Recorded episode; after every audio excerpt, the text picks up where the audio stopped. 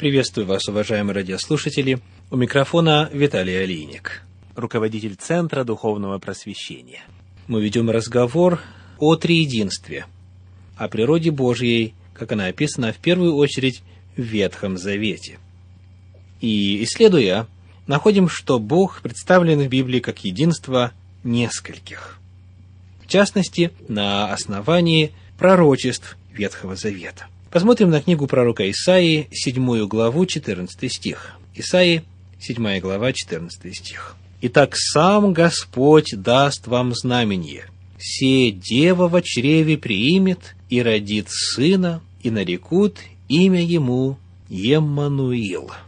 Господь даст знамение, и дева родит сына, и нарекут имя ему Еммануил – Иммануил означает дословно с древнееврейского «с нами Бог». Пророк Исаия говорит о времени, когда Господь даст знамение, сделает чудо, и от женщины родится божественное существо. Это утверждение Ветхого Завета, и имя будет Эммануил. У пророка Исаии в 9 главе, в 6 стихе, есть на эту тему следующие слова. Исаия 9 глава 6 стих ибо младенец родился нам, сын дан нам, владычество на раменах его, и нарекут имя ему, чудный советник, Бог крепкий, Отец вечности, князь мира.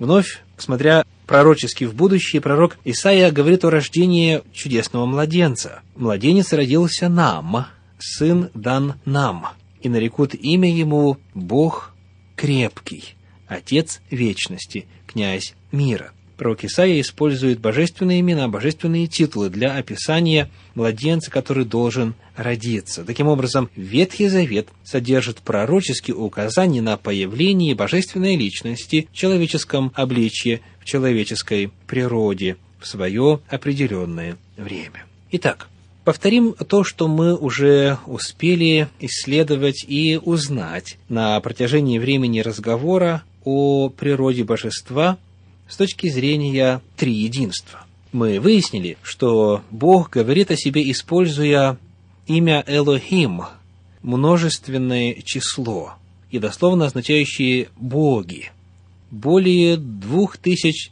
пятисот раз в Ветхом Завете и имя Божье Илдахим в единственном числе используется также более 350 раз, что говорит о том, что Бог рассказывает о себе то как об одном, то как о нескольких. Мы нашли, что Библия использует местоимения во множественном числе, говоря о Боге в Ветхом Завете.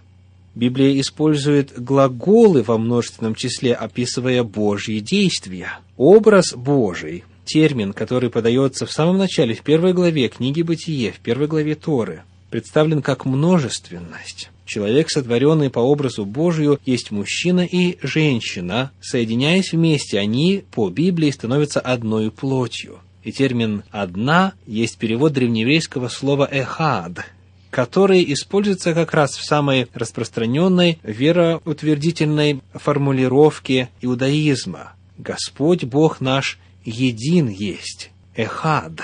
Таким образом, термин «эхад» говорит именно о единстве нескольких, а не о единственности, в отличие от древнееврейского термина «яхид», который как раз означает «единственный», один и никогда не используется в Ветхом Завете для описания природы божества. Мы выяснили также, что в Ветхом Завете описывается и встречается термин «ангел Господень», который отождествляется с божественной природой, поскольку книга «Исход» говорит о том, что имя мое в нем. Используемая конструкция в древнееврейском говорит о том, что природа его такая же, как у меня. И неоднократно ангел Господень называется Иеговой, причем описывается в контекстах, где описывается и Иегова, и ангел Господень.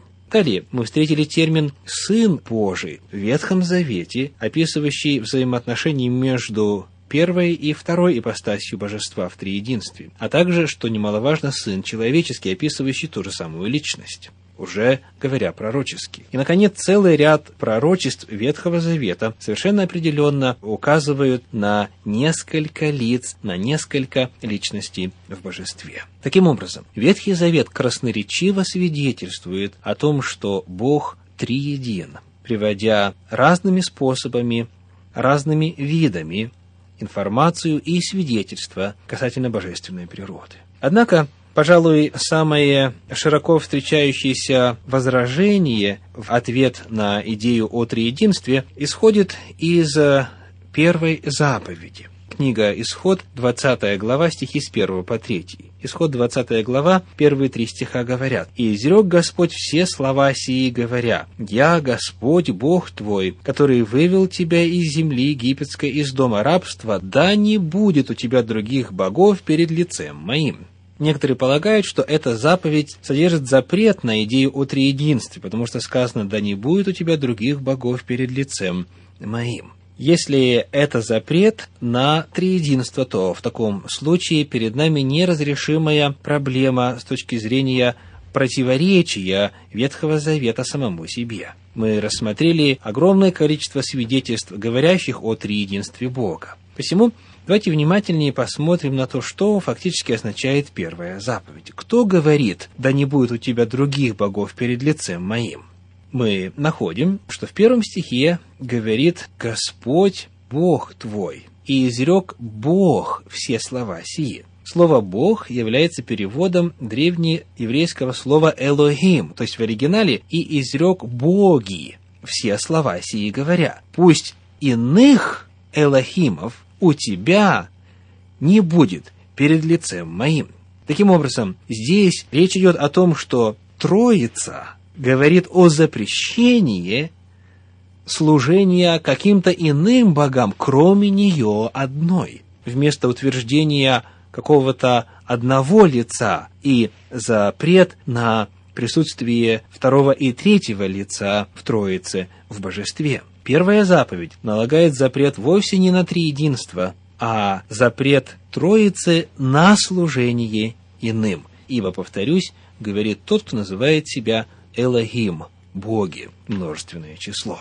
На протяжении нашего исследования природы божества в Ветхом Завете в контексте триединства мы часто использовали такие термины, как личность, лицо и ипостась. Что означают эти термины и в каком смысле используются? Слово «личность», согласно философскому словарю, личность или персона происходит от латинского.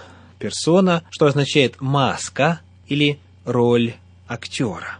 Уже на закате античности, пишет философский словарь, так называют индивида, поскольку он не является лишь природным организмом, а проявляется в своем человеческом качестве где подразумевается сознание, воля, разум, память и так далее. И дальше словарь пишет, со сменой взглядов, а особенно с накоплением знания о человеке, изменяется и понятие о личности процессе исторического развития, в особенности с начала нового времени, многие интерпретации личности выступают в философском обличии. И почти все они так или иначе сводятся к декартовскому дуализму тела и души и, значит, к религиозному христианскому его источнику и так далее. То есть словарь пишет о том, что понятие о личности менялось на протяжении истории. И дальше утверждает, личность – это этический феномен. Она представляет собой содержание, центр и единство актов, потенциально направленных на другие личности. Когда мы используем термин «личность», мы используем его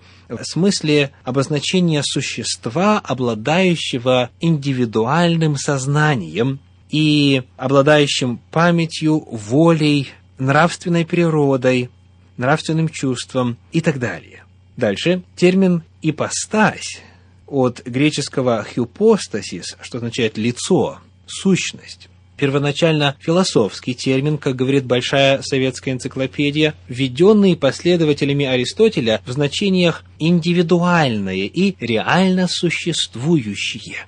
Мы используем термин «ипостась» именно для обозначения реально существующей личности в триединстве Бога – Бог Отец, Сын и Святой Дух. Хотя есть много определений того, что такое личность и что такое ипостась. В нашем словаре это в первую очередь обозначает именно личностное, сознательное, нравственное, индивидуальное начало, которых есть три в триединстве Божества. Мы продолжим разговор о Боге во время нашей следующей встречи. С вами был Виталий Алиник. Всего вам доброго. До свидания.